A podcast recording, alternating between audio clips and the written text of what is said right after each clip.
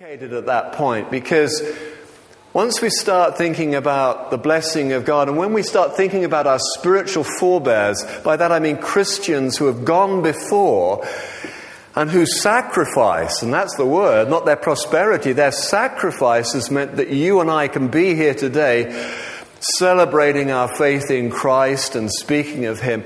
Very often, when we look at what looks like blessing upon the church in the past, has looked like persecution to the world. There's a lot of pain, a lot of difficulty. But does that mean that we're cursed by God? Does it, when we are struggling, does that mean that God is cursing us? No, not necessarily.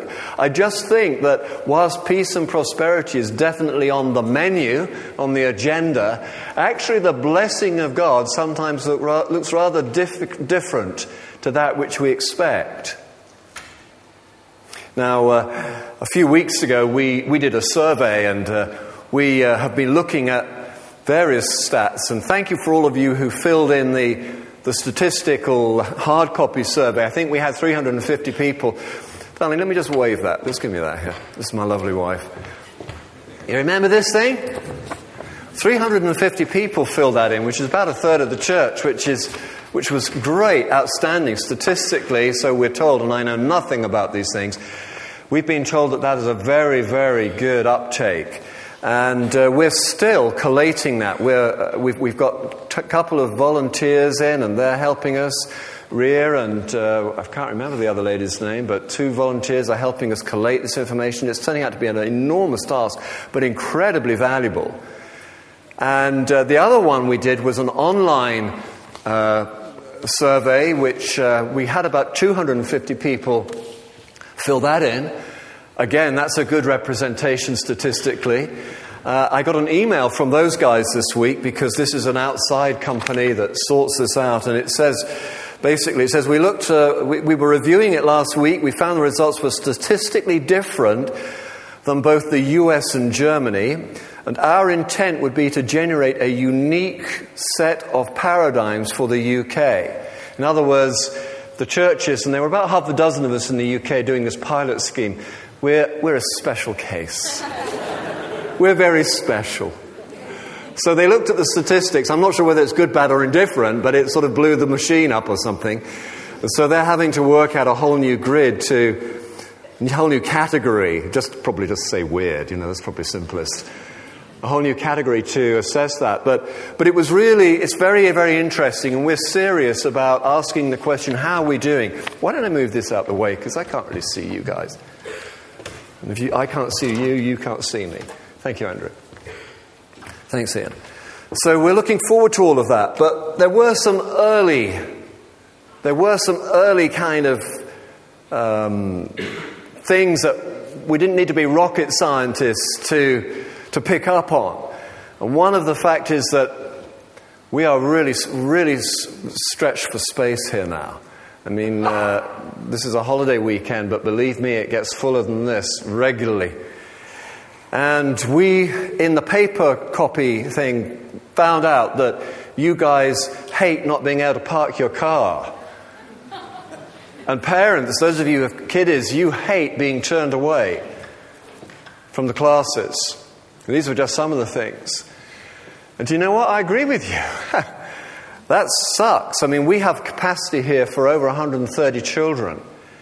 But to be turned away because there's not enough room, that is, that's something that I, I find difficult to live with. And I know my staff and our children's department, we have a wonderful staff under Claire Wilson's leadership and Nam and uh, Kev, who is coming on staff shortly. They're really worried about that. And many of you are, are helping in that area. We have over 100 volunteers who work on a rota system in the children's ministry alone. And uh, they feel bad about saying to people, I'm sorry, we're full up. So we've got to do something about that. We've got to look at the whole children's ministry thing. But you know, it's not just about us trying to manage better. In order to get our heads around this, in order to understand this, in order to sort of get you know, our hearts behind this, we've got to understand the heart of God. I love uh, Erwin McManus says the essence of the church forms out of the very person of God. God's character informs the Christian community. So, at one level, you could just say we've got a logistical space management problem. But actually, the problem is because of God's heart and the compassion and the way you are engaging with God's heart. Now, let me back up. I'm going to do my preach now, and hopefully at the end of it, you'll understand a little bit more clearly what it is I'm getting at here. But this talk is called The Gathering God. There's been a number of versions about this over the years. As you know, we have a kind of a little tagline gather, grow, give. To gather all who are searching for God, to grow in God's love, and to give it away. Well, the, all of that comes out, as, as Erwin McManus says, out of the very character of God. It's as we've grown in our understanding about God's character, about His preoccupations, what blessing looks like to Him, what blessing us looks like in His eyes. As we've understood that more, we've tried to rejig the church in order to reflect His passion his compassion, and his vision. So that's what we're trying to do. I remember, and I've quoted this once or twice just recently, but we had at our Global Leadership Summit, which we host here in the autumn, there, Bono was saying, you know, all too often the Christian church is saying, Father, I'm doing this, bless me. It's like we, we, we start something and then we want God to bless it. But he said, Have you ever thought that it might be a better idea to find out what God is blessing and then fall in line with that? That for me was one of those Homer Simpson moments. Duh! You know, or do. Anybody do a better impression of Homer Simpson than I? Come on, one, two, three. Yeah, that's pretty good. Somebody over there. Sounded, sounded like you got it. You've obviously had a lot of practice. You see what I'm saying? You know, we, we got loads of ideas. I mean, somebody, bless their hearts, wrote to me just recently with a whole load of ideas, and, and, and I, I loved every one of them. There wasn't one of them I didn't like. You may be in the congregation here. There wasn't a single idea I didn't like. But you know what? Believe it or not, in this community, it's not ideas that we're short of. We're short of refreshment crew, we're short of servant hearts and people like that. And that's an incredible thing to say. But, but actually, if I could just lock into one or two of God's ideas and then give my life to that, then I think I'd be doing a good thing. Somebody want to say amen? Amen. amen. Thank you. So, the gathering God then, what does the blessing of God look like? Well, of course, those of you who know your Bibles a little bit will know that there is a, a, a sort of golden thread that runs through the scriptures about the blessing of God. It's, it's actually something that a great deal of time is spent exploring and, and reflecting upon, and kings are, are sort of weighed by whether or not they're in the blessing or out of the blessing, or how they're. It's one of these kind of threads that weaves through history. And the blessing begins, reference to it, it begins right in the book of Genesis with Abraham. Now, Abraham is referred to with great reverence by the Jewish faith, of course, but also as Christians, we, Paul refers to him as the father of our faith. This whole Judeo Christian thing has a sort of, you know, a continuity there. And so the first kind of blessing that we, we uh, or not the first, but one of the earliest blessings that we come across is when God blesses Abraham. And what does it say here? Let me just kind of reference here. God says, uh, Hang on a minute, that's the wrong place. God is, is talking to Abraham, and Abraham is, is asking him for a blessing. He has a particular thing on his heart that is worrying him. And then the Lord says to him, Okay, I'm going to bless you. Now come with me, son. And he takes him outside, and it's a beautiful, clear night. Not unlike, I guess, the kind of nights we're having at the moment. Wonderful, clear, crisp, cold nights. Except that, of course, if you're in the country and there's no light pollution, then, then a wonderful spectacle will greet you. Perhaps you've been on holiday or vacation somewhere and you've been somewhere out of the city and you look at the stars, up, up at the sky and you see the stars. Abraham, and, and, Abraham goes outside, he looks up, and then Father God says to him, Look up at the heavens and count the stars. If indeed you can count them, then he said to him, So shall your offspring be. Abraham believed the Lord, and he credited to him as righteousness. You see, what was happening there was Abraham, they, were, they hadn't even got one child, but Father God was going to bless him not, with one, more, not just with the one child, with many children. And this aspect of the blessing, whether for you it's peace and prosperity or just simply a parking space on a Monday, this is something that is very, very, very tied up with the whole concept of God's blessing. More and more and more people. You know, Luke 15 has uh, a number of stories there. We've looked at them many times. I'm not going to go through them all again, but you might like to just remind yourself this coming week and just reflect upon the stories in Luke 15. And there's this, there are three stories of something being lost and then being found. Something being lost and then being found. And at every time that something is found, there's a little refrain in all the different stories Rejoice with me. Rejoice with me. For I have found my lost sheep, my lost coin, my lost son. And indeed, you know, the heart of God in this is kind of summed up in verse 32, but it says, when it says, uh, We have had to celebrate because this brother of yours who was lost, who was dead, is now alive again. That which was lost has been found. So there's this whole side of, side of the, God's character where he is restless and anxious about the fact that there are still his kids out there that are lost. Actually says, you know, in heaven they party, they rejoice at one sinner coming home. Do you know that when, if you are a follower of Jesus, when you cross the line, when you said the prayer, when you came home to Jesus, whatever language you care to use, do you know that they parted in heaven because of that? Yesterday we were at a lovely wedding. Uh, one of our, our, our, worship intern was getting married, dear Joe Bluston and Emma, God bless them. A number of us were at that wedding. A lovely sunny day and beautiful grounds to the place where the wedding and reception was. There were lots of kids running around.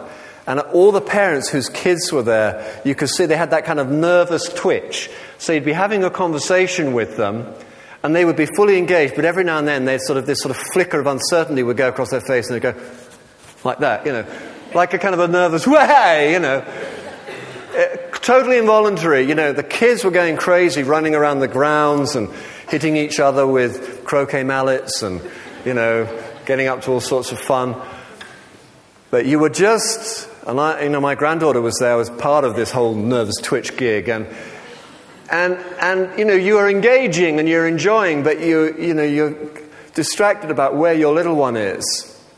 And of course, I, I, guess it probably happened with every single parent there because during the course of the four hours or so we were there, there was one point where my granddaughter River went missing. Where is she? well, she was found in about 26 seconds flat. But those 26 seconds were the longest 26 seconds of my life. Any parent will know that. I remember Fliss and myself, shortly after we moved down to this area, we moved into Chorleywood. That was where we moved to when we came down from, from Leeds. We went shopping in Watford, and we did a bit of shopping. We were coming back to the car park, and we have four children. And we got into the car, and I th- looked in the rearview mirror, and there was someone missing. And we'd lost Sam. And we'd been deep in conversation, and we'd sort of ducked up a side alley, and he'd carried on walking, and we'd Suddenly we realized we were down to five, you know. So Fliss kind of freaks and jumps out the car, and I say, oh, it doesn't matter, we got three more, you know. no, I didn't. I didn't. I'm just joking. I'm playing. But the fact we had three was no comfort. It was the one that was missing that there was the one that really freaked us out. Do you realize it freaks God's heart out? But there's some kids that should be here. Look around at these empty seats. They should be here. And they're not. It bothers him. You may like it because it means you've got somewhere to put your coat and you can put your handbag and you can put your Trebor mints. and you can stretch out. It. it does not bless him. It does not bless him. He's like that restless, fretful parent who has lost sight of that precious child. That's why in Luke 15 this refrain keeps repeating itself. You know, rejoice with me. I found that which was lost. That's how Father God is. And as I keep saying, because I'm, I'm saying it to myself, but I'm saying it about the church in the 21st century, Man, we are so preoccupied with our own stuff, our own comfort, our own likes and dislikes. We ought to be discomforted and fretful about what God is discomforted and fretful about. There will come a time, thank God, when we'll all come home, and then there will be the mother of all parties, the feast of the Lamb. But until that time, we should be about our Father's business. Luke 19:10 Jesus Christ said, "The reason the Son of Man came was to seek and to save the lost." Period, as they say in the States. Whatever you thought Jesus was about, the reason the Son of Man came was to seek and to save the lost. And if we're to be the kind of church in the 21st century that shares that passion, that single minded focus and devotion, we're going to have to make changes. Do you know, five, six years when we moved into this place, I thought, phew, we've arrived. Boy, was I wrong. Within two years, we were having, I actually found it in my, one of my journals. I was on holiday and the Lord spoke to me. It was not something I wanted to do because I was exhausted about all that had gone before, the 18 years that had gone before. But the Lord said to me, You have to put that balcony in, Chris. And I really didn't want to do that. That was going to be a whole new capital campaign. That was going to be a whole load of inconvenience, you know, a logistical nightmare. But we did it. And today there's what, 100 people up there. Week on, week out, it's full up there. I am so glad that we bit the bullet and did that. So the Church of Jesus Christ needs to get on, we, we need to engage with this gathering God aspect. Now, I'll be the first to say that these are challenging times. These are very challenging times. You know, uh, when I first came into the ministry, I don't like doing this kind of thing, but it was a few years ago now. It was nearly 30 years ago when I started, wet behind the ears, foolish, and thought I knew it all. But I used to do this talk then about, the, um, about poverty. One of, one of the, I was working with, uh, I was an industrial chaplain working with engineering industry uh, apprentices. And we used to look at a whole number of issues politics, religion, life, blah, blah, blah, filling in a form, you know. But we did poverty as well. And at that time, part of that talk, I remember very clearly, was, was you know, there are four billion people on the face of this planet. How the heck are we going to feed them? Do you know, it was only about 60 years ago that the population in the world finally hit 1 billion 60 years ago. By the year 2000, just 10 years ago, it was up to 6 billion. Do you know what the figure is now? Pushing 8. 8 billion. The growth is exponential. But all too often, you know, the church is just content to do what it did before with one or two little bolt on accessories. Oh, well, we'll do, a, uh, we'll do a tent mission in the summer of 2011. Man, we face extraordinary challenges. Worldwide, as I've said just recently on two or three occasions, according to Tearfund's latest research, the church is absolutely ripping away. It's good news. In the West, we're still playing catch up. We really are. There's a lot to do. But if they're challenging times, I want to say something else. God chooses the times. God chooses the times. At the wedding yesterday, there was a little preach on, on a passage out of the book of Ecclesiastes where God says there's a time for this and a time for that. There's a long list of, some of you will know the passage I'm referring to. Time for this, a time for that, time for the other, time to love, time to hate, time to, and it goes on and on and on. God chooses the times. And if we feel a little bit pressured, if you like, by the challenge of living in this day and age in the West as a Christian church, I want to say something to you. God has chosen us to be Christians in this age. God chose you. God chose me. God chose us together. You know, God believes in us. God believes in the church. He believes in our ability and capacity to make the sacrifice, to, to look at innovative new ways of doing church in order to impact this exploding, this exploding population. We are in the right place at the right time and God believes in us.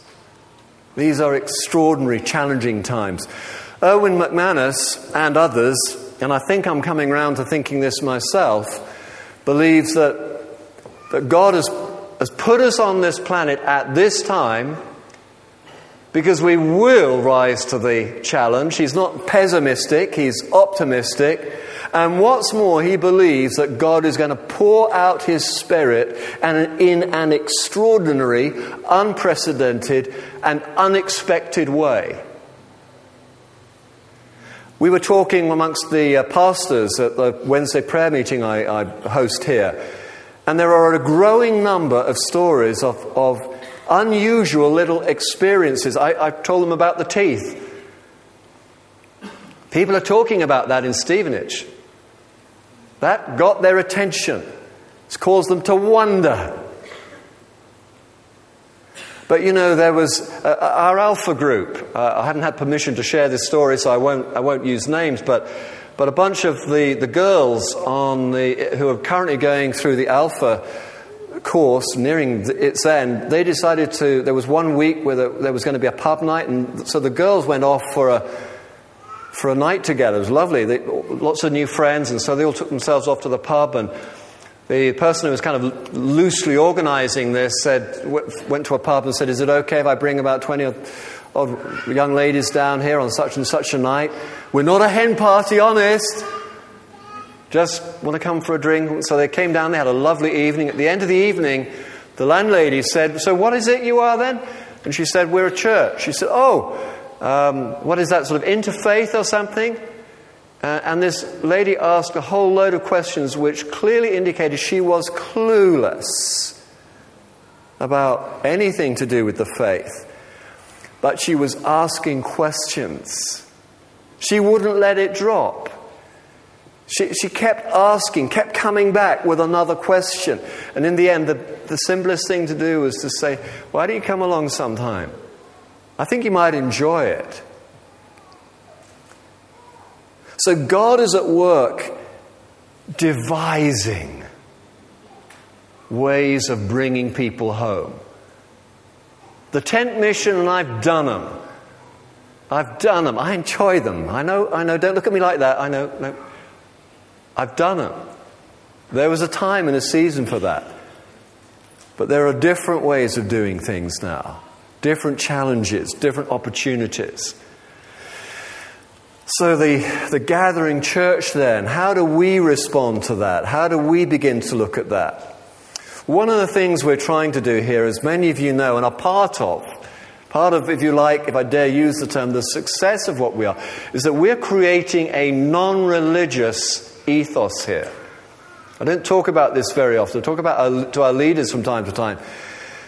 But we're creating a place that looks vaguely familiar.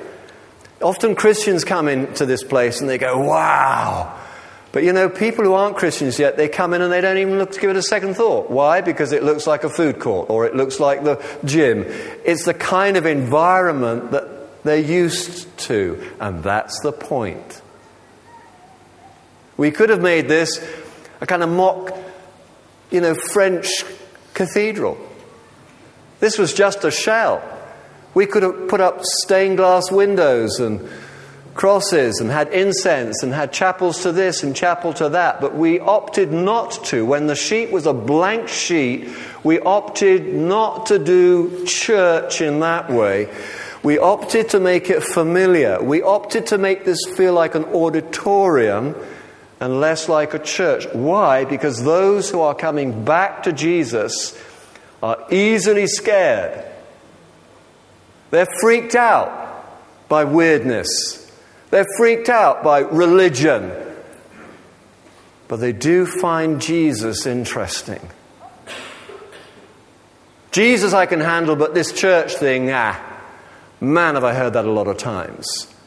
So we've worked hard over the years on creating an ethos here where people can come. And I had a conversation yesterday, and this is one I have time and time again, where one of our own people, who I don't know very well, was chatting at this wedding and they said, One of the things I love about Vineyard is that I can bring my colleagues from work, I can bring my friends and neighbor without a hint of embarrassment, knowing that they can come here and they won't be put off by the surroundings or the people, but they will catch a glimpse of Jesus. I think it's one of those ideas that has come into its own.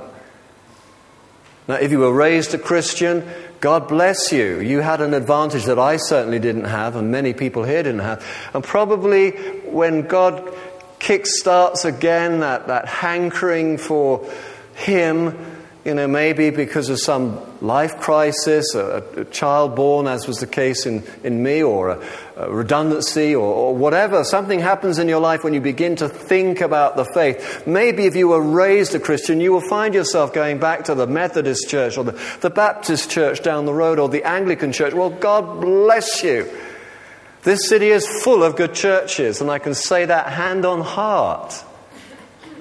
But the reality is that not everybody had that kind of background. It's not going home for many people. They're like the landlady in the pub intelligent, bright, articulate, but clueless. And if you're here this morning, my darling, please forgive me, and, and, and um, I'm sorry if I'm misrepresenting you. But for most people, they want to engage, they want God. There's a yearning inside them. It says God has put eternity in our hearts. That's everyone, not just the religious people. God has put eternity in our hearts. And there is something that is restless for God and for Him alone. I have a number of, uh, part of my extended family is, uh, we have a number of Irish Catholics. The Irish church, for, it's been in the news recently for all sorts of reasons. You know what I'm talking about. There's been comments and things like that. Do you know the thing that I find so sad in all of this is that, unlike the English, the Irish are a religious people.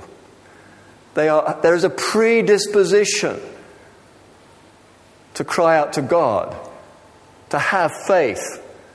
May not be there in a hundred years' time, but that's been my observation. And yet there is such wrath, such indignation, such despair with the established expressions of the church. It's very tough. It's very, very tough. So there is room for new expressions.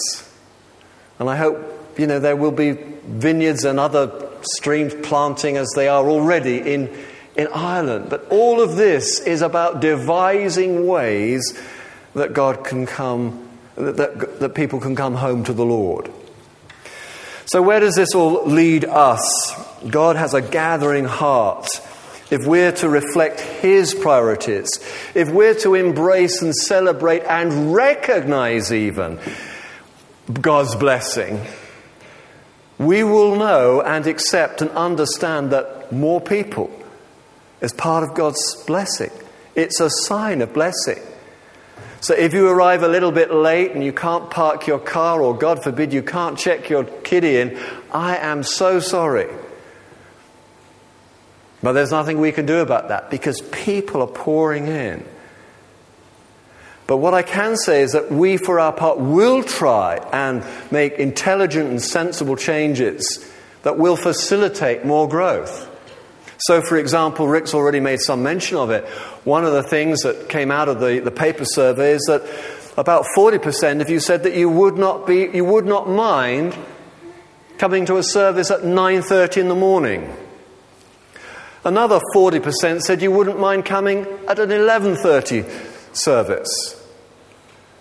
And there was a sort of an even mix of, of families in that. Now, of course, not, eh, about 60% of the congregation have families. Not everybody has families. You know, we mustn't, you know, say this is all about kids, but, but kids are a very important part of who we are. And so one of the things we're going to do is, as from May the 23rd, and there'll be lots of reminders of this, we're going to change our two service times to 9.30 and 11.30. We're going to make the content of the two services as, as similar as we possibly can. There's always distinctives. And for those of you who, who know that about the 1159 service, we're going to try and keep a little Q&A thing at the end of that service.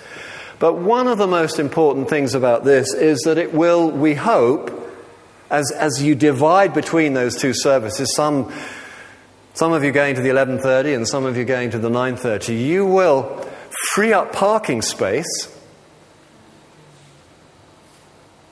and also because we have already hired more staff as part of, part of our children's ministry, we are hoping and planning and working towards, we've been working on this for some time now, towards having children's ministry at the two services. At the moment, if you want part, to be part of our wonderful children's program, you have to come to the 10 o'clock service.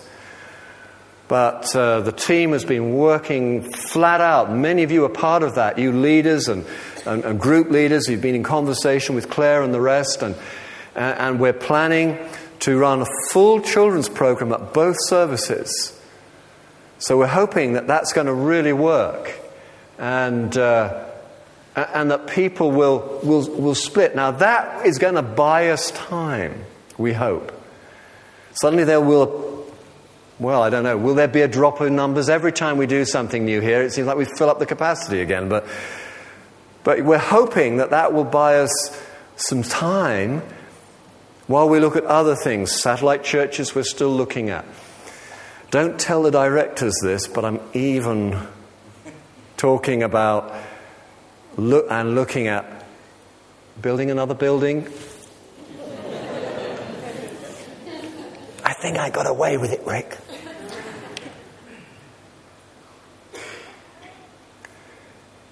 You see, what, what is beginning to grip me, and I know because I've had conversations with you guys, what's beginning to grip us is that wouldn't it be terrible if through inactivity or not willing to make the sacrifice or not willing to make necessary changes, we just plateaued when there's 8 billion people and rising?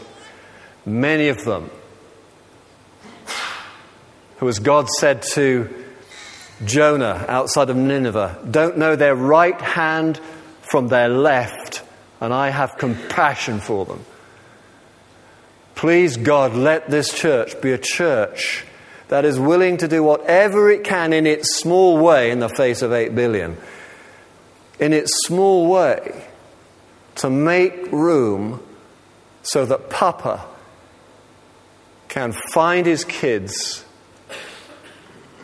and bring them home rejoicing. Amen. So, change is in the air. If we're sweet with one another, if we're nice to one another, we might just get through this one, like the last one.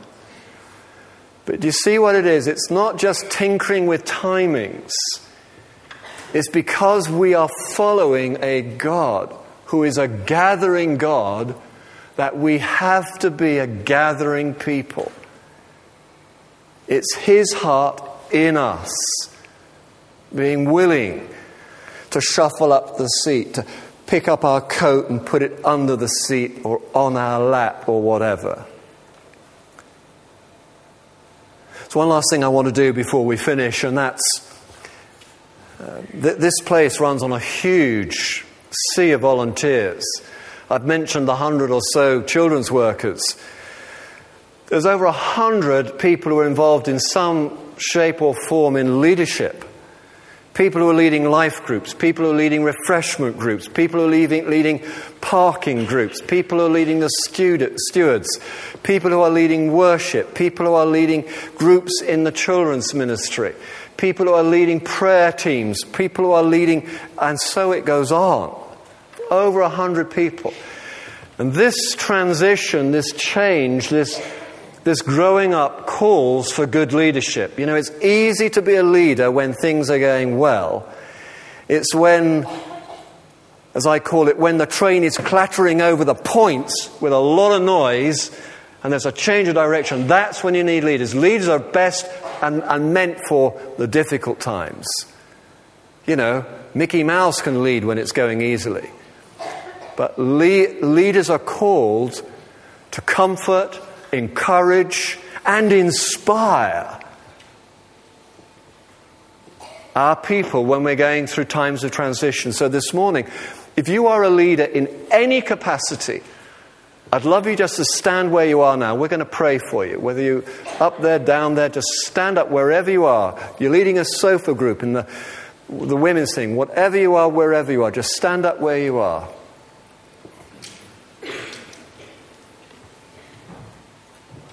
Up there on the balcony, too. That's great.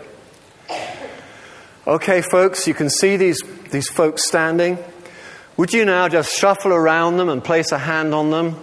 We're just going to pray God's blessing upon them at this time. You know, it's more than timings. It's more than 9:30 and 11:30. There is something profound going on here. We need good leadership. We need to support and encourage our leaders. If you're a leader and nobody's praying for you or got a hand on you, just raise your hand now. Let's make sure that, that everyone who's a leader. Are you guys leaders up there? Could, could have some people go over and stand around. There's a couple over there. I've got spotlights in my eyes, so it's hard for me to see. Just wave your hand if you've not got anybody standing next to you. Bless you guys. Wonderful. Okay. Could I have the worship? No, actually, I won't do that now because we may be getting prayer. Let's just pray. Father God, we want to say thank you that you give us these wonderful folk in these most challenging of times. We ask, Lord God, that you would bless them, that wherever they serve and whatever they do, that they would they would know that they weren't just laying a brick, but they, they were building a cathedral. Lord, just as you put eternity in our hearts, Lord, would you give the big vision, the heart of God? Would you put that in them now? So that they will help to burp and comfort and encourage and challenge their teams and help them work it through and talk it through and be possibility thinkers, not just grouchers and groaners. Lord, just bless them now as each of them has to make changes and, and, and, and look and devise new ways so that ultimately people can come back to Christ. Father, we bless you again for them. Holy Spirit, fall upon them now. Come, Holy Spirit. Thank you, Lord. I'm just going to wait for a moment or two. You might like to, little prayers all around the room. Just pray for these guys. You may know them or you may not know them. Just pray quietly for a minute or two for these folk. Thank you, Lord.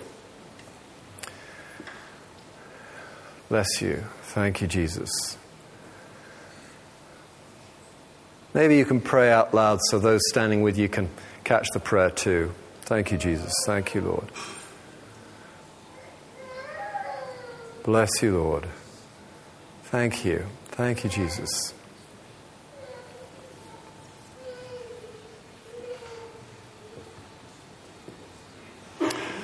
so, Father, we pray that as we, uh, as we pick up our stuff and move again, Lord God, you would bless us and that you, we would please you by our attitude and willingness to, to sacrifice and to grow. And everybody said, Amen.